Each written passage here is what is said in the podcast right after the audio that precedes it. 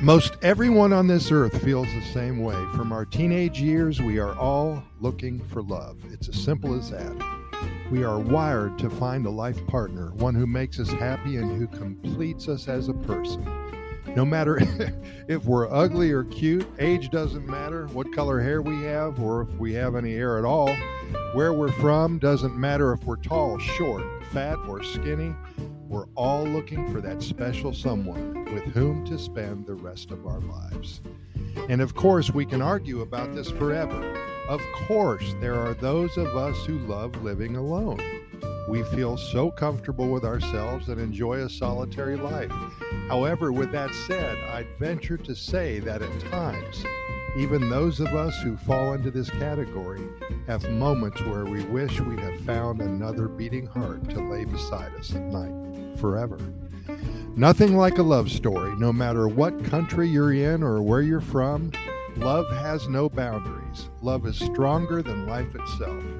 And when two people find one another, it's simply magical. A few weeks ago, we asked our readers and our listeners to send in their love stories. We wanted to hear from those who found true love in Costa Rica, either while on vacation or when living here. We were bombarded with cute stories, funny stories, a few stories that had not so nice endings. In the next few weeks, we're going to bring them to you. For the most part, we found that, first of all, age does not matter when love between two people are concerned. Background does not matter. What matters the most is two kind souls fortunate enough to find each other, respecting everything about the other person, and wanted to make that person happy every day. Mike and Jennifer, what a story this is.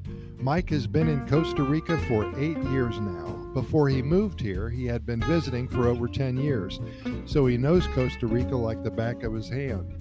He came here not knowing any Spanish, and now in 2022, he is almost completely fluent. When he met Jennifer in downtown San Jose as she was shopping for a few yards of fabric for her grandmother, he only knew a few words. When their eyes met, that universal language must have taken over. Somehow they communicated enough to arrange a lunch that next day. Jennifer was only 21 at the time, and Mike was over 50. After a few months of dating, they were married, and their love is still stronger than ever. Isn't that great?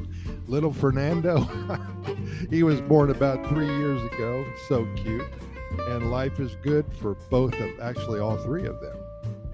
Jennifer's family has grown to love Mike and they all live together on a few hectares in Puriscal, just west of San Jose. True love wins again, and life is good for all involved. We all love happy endings, and we all love love stories.